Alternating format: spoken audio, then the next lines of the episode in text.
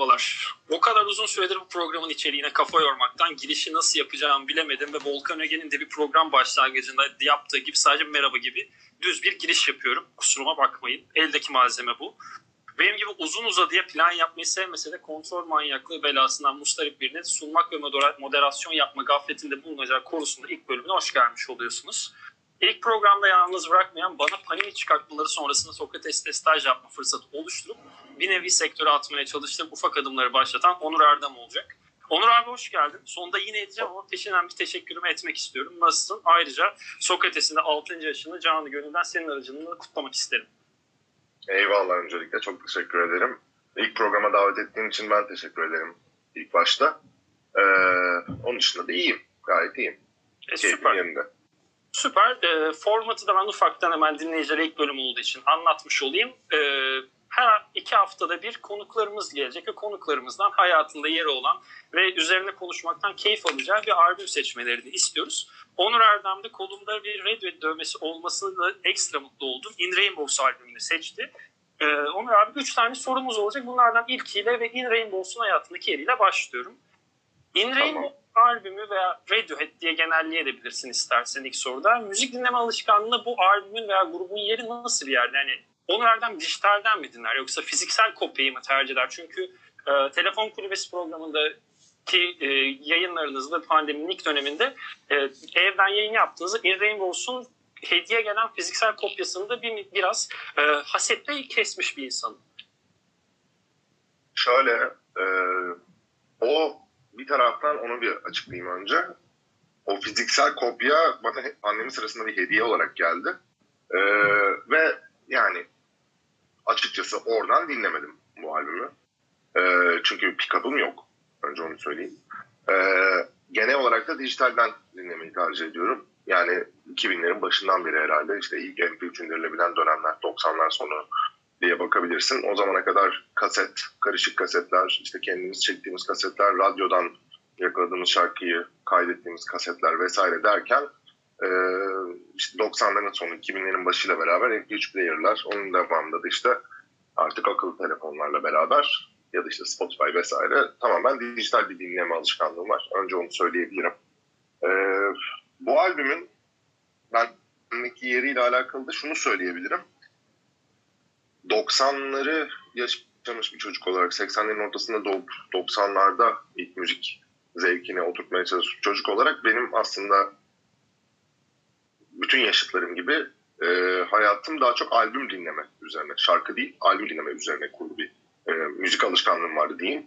E, çünkü o zamanlar işte kasetini alırdın, kaseti aldıktan sonra koyardın, arka arkaya dinlerdin hepsini. Başa dönerdim, bir daha dinlerdim falan. Çünkü şarkıyı tekrar dinlemek için geri alman gerekirdi gibi gibi şeylerden bahsediyorum. Ha karışık kasetler kaydediyor muyduk? Kaydediyorduk, okey. Ama genel olarak bir albümü aldığında baştan sona dinlerdin. Hatta ve hatta şöyle bir durum var. Yani e, benzer hisleri yaşayanlar da illaki vardır.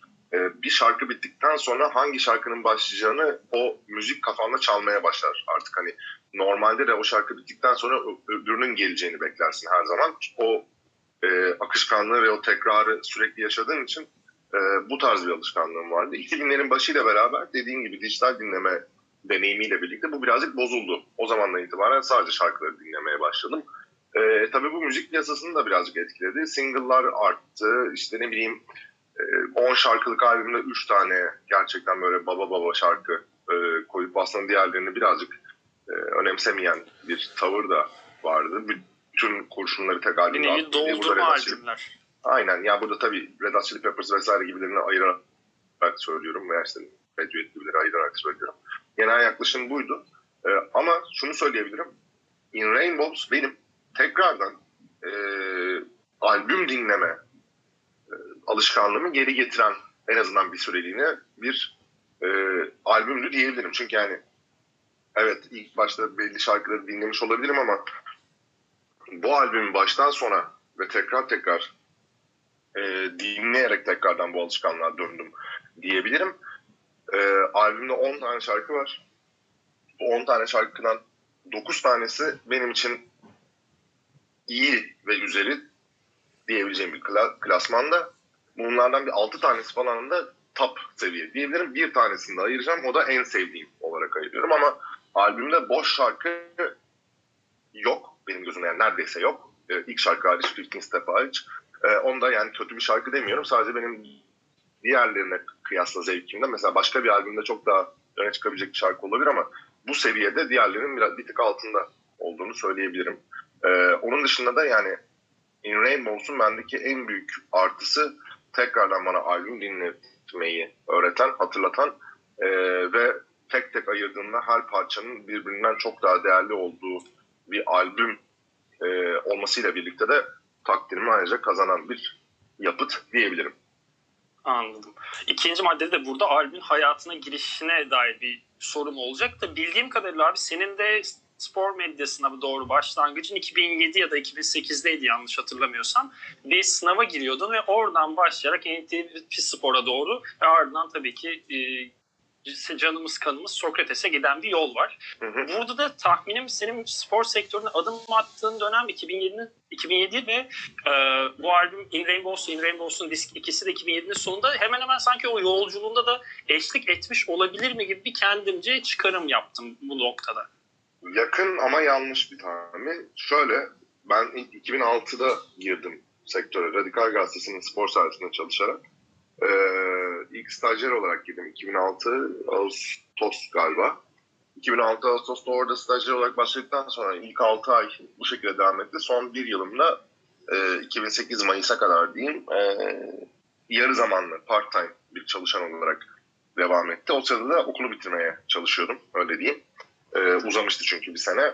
E, 2008'in ilk 5 ayı vesaire o benim okul bitirme sürecim. Bir taraftan da zaten Mayıs'ta radikalden ayrılma sebebim de Haziran'da finallerimin e, olması ve artık hani okul bitirmek zorunda olmamdan sebep bir durumda o.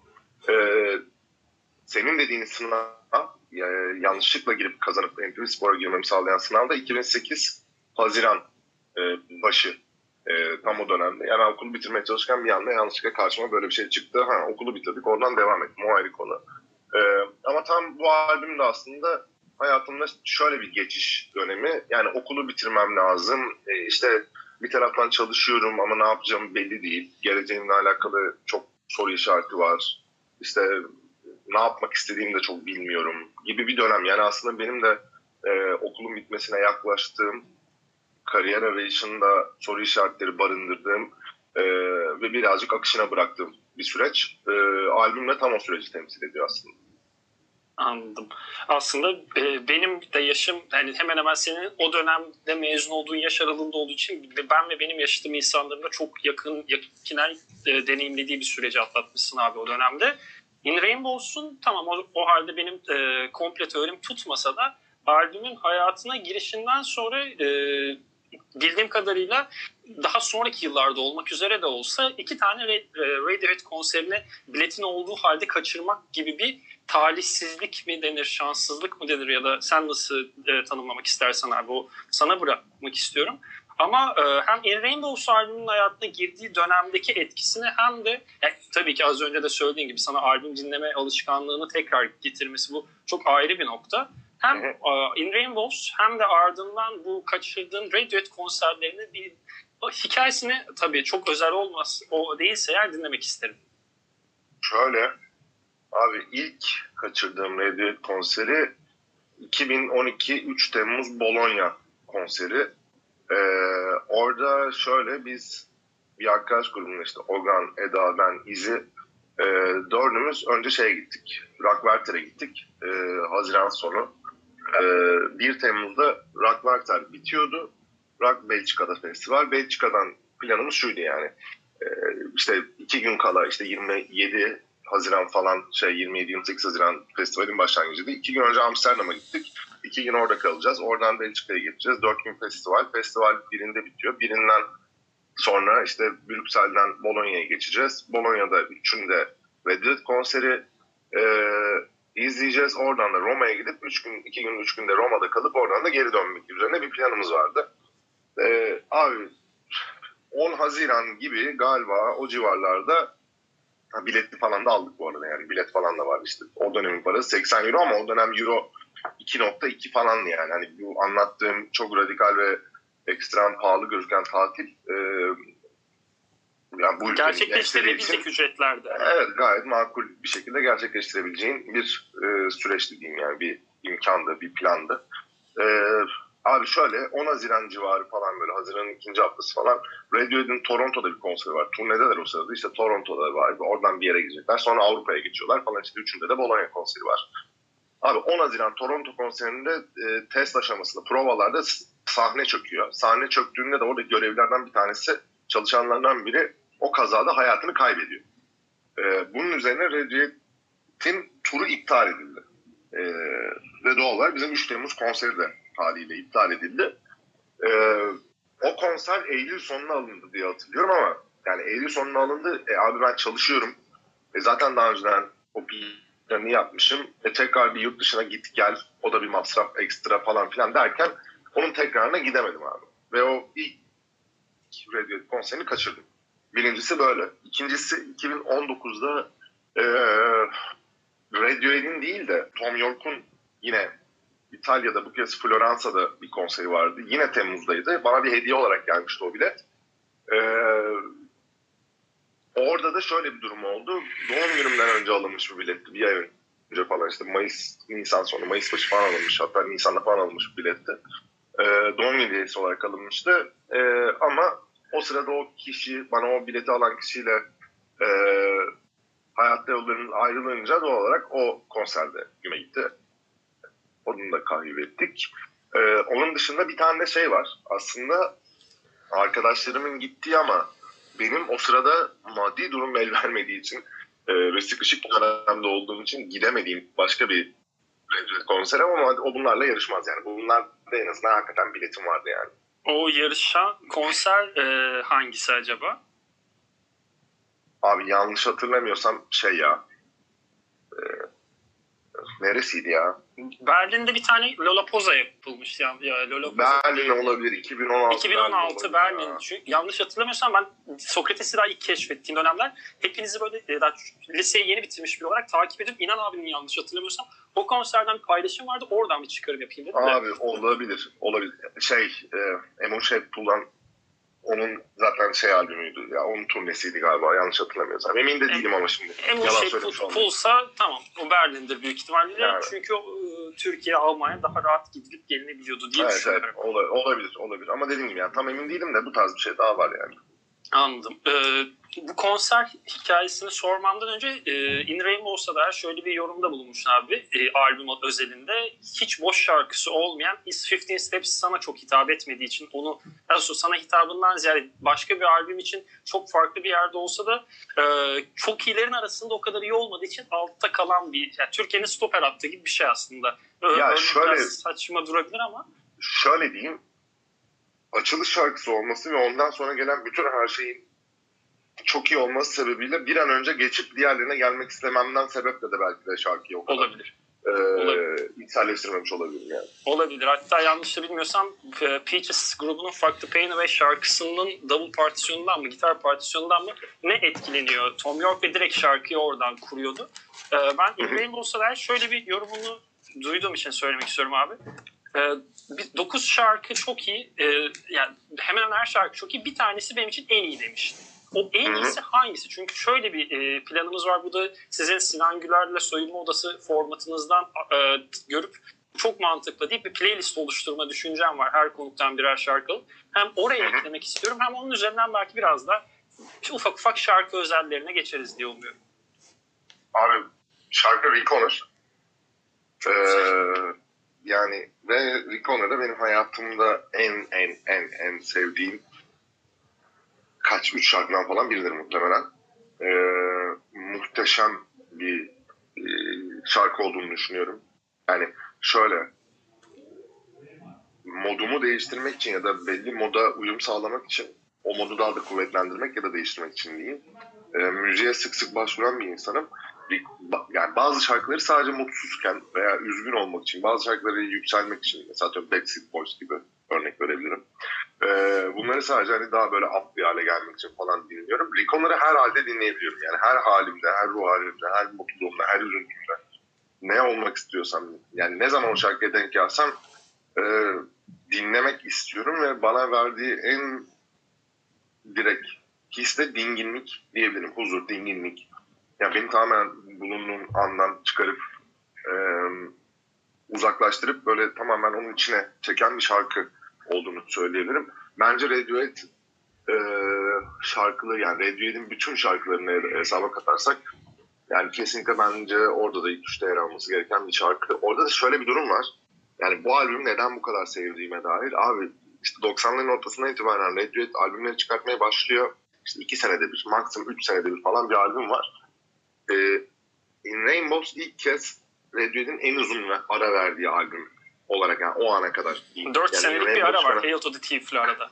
Aynen ve ondan öncesinde e, çok fazla böyle mod değiştiren, çok fazla e, tarz değiştiren, her albüm farklı bir janra giden, işte ne bileyim e, daha pop, rock vesaireden üzerine oradan bir elektroniğe geçiş, işte Tom York'un orada denemeleri falan kendi kendine işte sapıttığı, delirdiği ayrı bir dönem, işte ne bileyim Amnezyak'la işte Kide Milleti üze arasında- üze bir kendine ev yaptırdığı dönem. Umut Sarıkaya'nın da değişiyor. evet, evet. Yani Kide'nin, Amnezik'in, Hey to the Thief'in bunların hiçbirinin aslında bir taraftan birbiriyle alakası var ama birbiriyle alakası yok. Gibi de bir durum var burada. Ee, yani iş bu şekilde olunca e, burada açıkçası benim en çok e, sevdiğim, benim en sevdiğim tarzdaki Radiohead janrına tekrar bir dönüş. E, tekrar orayı bir sahipleniş gibi bir taraftan In Rainbows. Mesela bunun devamında gelen işte King of Limbs e, biraz daha yine elektroniğe kayan bir yaklaşım var King of Limbs'in. E, A Moon Shaped Pool mesela yine ikisinin karması onu da çok severim o yüzden. E, ama In Rainbows'u bu kadar sahiplenmemin sebebi de bana tekrar bütün o yani bütün o Radiohead'lerin içerisinden böyle seçme yapsam hani en sevdiğim şarkıları seçme yapsam ve bir ortalaması alınsa muhtemelen In Rainbows albüm gibi bir şey çıkardı. O yüzden de e, sanki bana yapılmış bir albüm gibi de hissetmemin sebebi o. Bir de yani In Rainbows'un Basement Session'ları var.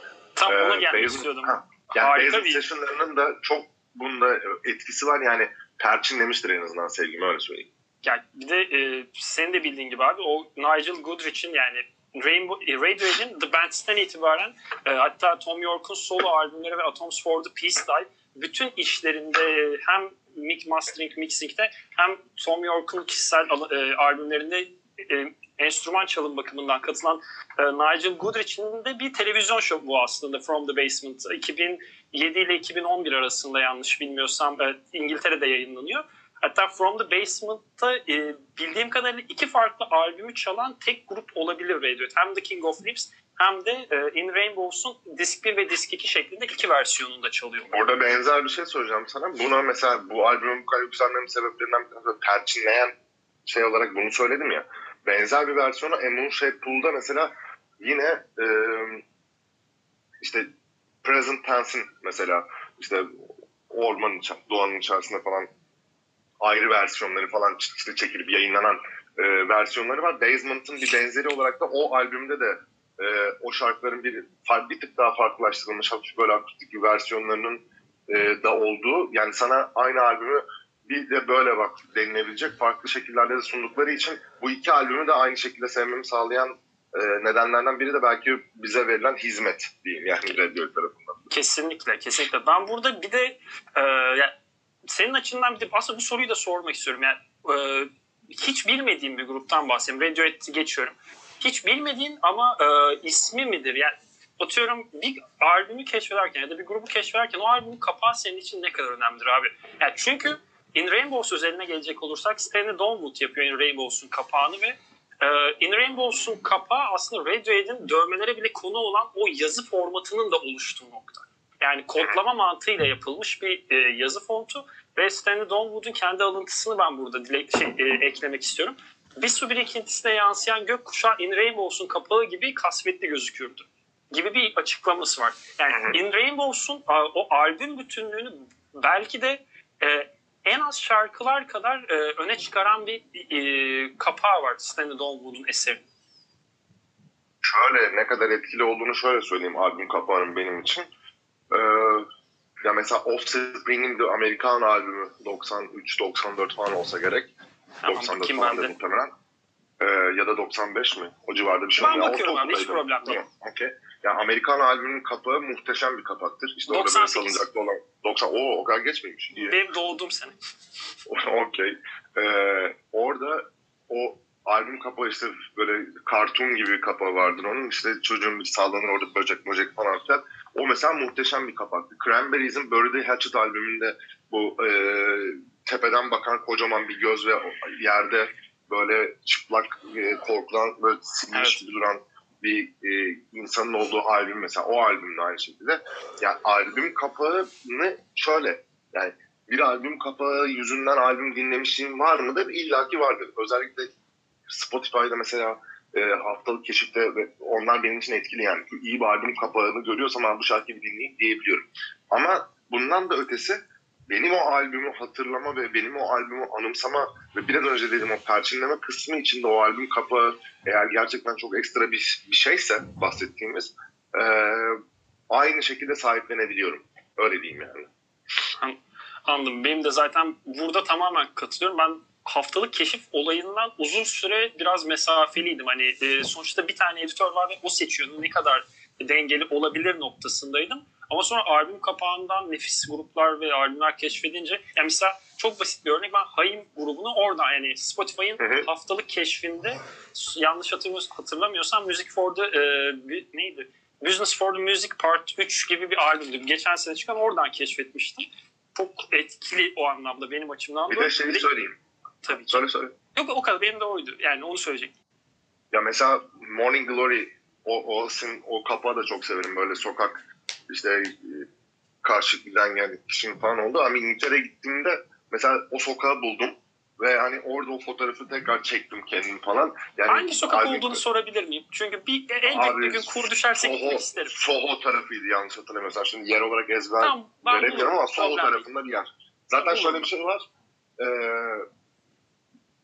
onu fark etme durumum da şöyle. Sine bizim büyük ağa. Ee, Sine ile buluşmuştum gittiğimde. Onlara da Sine ile böyle yürüyoruz sokakta. Sağda bir tane böyle e, müzik dükkanı gibi bir şey var. Aa dedim hani gel gidelim kitap falan belki bakarım içinden falan. Abi içeriye girdim. Bir tane ibare var. Ve şey diyor işte e, böyle ok çıkarmışlar. Albüm kapağı var. Ok çıkarmışlar işte e, This is the street falan gibi bir şey yazıyor böyle. Ulan dedim nasıl yani bilmem ne. Abi ben so- sokaktayken gidip de özellikle orada fotoğrafını hani çekiyormuş gibi gittim orada fotoğrafını çektirdim diye anlatıyorum da ben sokağı aradım ve gittim diye değil. Orada bir müzik dükkanını gezerken orada Morning Glory bu sokak ibaresini gördükten sonra Gördün. dışarı çıkıp dışarı çıkıp o açıdan baktığımda has siktir dedim yani. Aa Abi öyleymiş. bu dedim. Instagram'da paylaşmış mıydın? Çünkü eğer paylaştıysan biz bunu yayın postunun altına direkt eklemeyi düşünüyorum da. Bakayım abi paylaşmış Yok problem ya. değil. Yayından sonra da ben sorarım abi sana. Eğer varsa Tamam tamam. bunu bir tek hani biz gözümüzde canlandık dinleyenler de bunu görsün isterim. O sebeple sormak istedim. Olur olur olur tabii ki. Tabii ki. Bulursam tabii ki şey yaparım. Yollarım. Süper. Ee, Reckoner'dan bahsettin. Senin için çok değerli bir şarkı olduğundan. Ee, ben bir tane de bu trivia'ya girer aslında. IMDb kullananların en, ya ben, en azından ben çok severim IMDb'de trivia okumayı. Ben bunu okurken çok ilgimi çektiği için yani hiç yayında konusu açılmadı ama tamamen kişisel tercihim olarak söylemek istiyorum abi izninle. Body Snatchers benim de bu albümdeki en sevdiğim şarkı bu arada eş zamanlı olarak. Biraz da oradan dolayı, o sebepten dolayı. Body Snatchers'ın ben e, Ira Levy'nin e, The Stepford Wives kitabının uyarlaması olduğunu bilmiyordum. The, e, Ben de Ira- bilmiyordum. ben çok şaşırdım ve Ira Levy'ni e, yazar olarak bili- biliyorsundur abi tahmin ediyorum sen. E, o yüzden hani sana söyler gibi aslında dinleyicilere aktarmak istiyorum. Ira Levy'nin e, belki en bilinen edebiyat eseri Rosemary's Baby. Yani Roman Polanski'nin e, sinema tarihine kattığı en kült filmlerden biridir. Bu albüme dair biraz çalışma yapayım derken bunu da keşfedince wow bir Rosemary's Baby'yi de izlemiştim. Hani e, In Rainbows dinledikten sonra bir film izlemek isteyen olursa belki dinleyenlerden Rosemary's Baby izlediyseniz tekrar izleyin. İzlemediyseniz de bence bir şans verin. Her ne kadar Roman Polanski'nin şu an politik doğruculuk sebebiyle kolay kolay filmleri veya herhangi bir şeyini önerme şansı olmasa da insanların öyle bir sanat bilmem ne vesaire deyip eklemek isterim. Bir de son olarak şunu söyleyeceğim abi In Rainbows'a dair. Hani bunu hatta senin e, kişisel tarihinde bir geçmişi var mı onu da öğrenmek istiyorum. In Rainbows, e, Ra- Radiohead'in EMI ile 6 albümlük sözleşmesini sona erdikten sonra bağımsız yayınladıkları ilk albüm ve dijital formatta Pay What You Want. Yani ne kadar istiyorsan o kadar öde. Yani nevi gönlünden ne koparsa ver diyerek e, dijitalde sunuma açtıkları bir albüm. Sen burada nasıl bir şekilde dinlemiştin onu bir sormak istiyorum. Yani Lime ben onu herhalde LimeWire falandır ya. Ya da şey falan da değil. Ben buna para verdim galiba ya. Tam da emin değilim de. Düşünüyorum. Yani tam Tabii abi. şimdi ezbere de bir şey var. diyemedim sana ama ya ben buna galiba böyle bir 3-5 bir şey ya o tavırdan ötürü 3-5 bir şey attığım bir durum vardı galiba da emin değilim. Şimdi ne desem yalan olacak. O yüzden hani Anladım. tam da bir şey söylemedim. Bu arada Instagram'a baktım bulamadım da sana şimdi WhatsApp'tan atıyorum fotoğrafı. Tamamdır abi. Ee, ben onu ekleyeceğim. bakarsın. Tamam, Tamam, onu tamam, ekleyeceğim. Hatta neyse e, has siktir ben de dedim artık çok geç. E, yayından sonra ben bir Oasis dinleyeceğim. Çok teşekkür ederim. Tamam olur. Ee, Onur abi çok teşekkür ederim. Gerçekten hani hem bana e, Sokrates'te ilk başlangıçta kapı açtığın ve bir şekilde ondan sonra spor medyası ufak ufak da olsa kendimce adımlarımı bulmaya çalıştığım yolda ciddi bir avantaj sağladı. Sizinle çalışmaya başlama şansına erişmek. Ardından Chorus benim bir nevi kendim bildim bile 7-8 yaşında işte Robbie Williams'ın Escapologist'i çıktığından beri müzik işi yapmak gibi bir hayalim vardı. Bunu gerçekleştirdim. İlk programa konuk e, olmanı rica ettiğimde hiç kırmadan kabul ettim. Bir haftadır başının etini yiyorum. Abi hangi gün müsaitsin, abi hangi gün müsaitsin diye. Hakikaten yani e, programdan ziyade ben ant olarak çok canı gönülden teşekkür ederim. İyi ki varsın abi. Rica Çok ederim. sağ ol. Görüşmek Ben üzere umarım ederim. sağlıklı Dediğim gibi yani dönemlerde. ilk programa davet ettiğin için de ben ayrıca teşekkür ediyorum. Abi yani programı Yolun yaptığımda açık olsun diyeyim. çok teşekkür ederim. Umarım sağlıklı şu e, maskeden kurtulabileceğimiz zamanlarda umarım seninle görüşme şansımız olur gerçekten. Seninle sohbet etmek her zaman çok keyifli abi benim için. Çok teşekkürler. Kendinize. Eyvallah canım. Görüşmek, Görüşmek üzere. üzere. Chorus'ta bir programın daha sonuna geldik. Programda bahsedilen albüm, notlar ve içeriklerin tamamına boşyapmaenstitüsü.com'daki bültenden ulaşabilirsiniz. Diğer bölümde buluşmak üzere.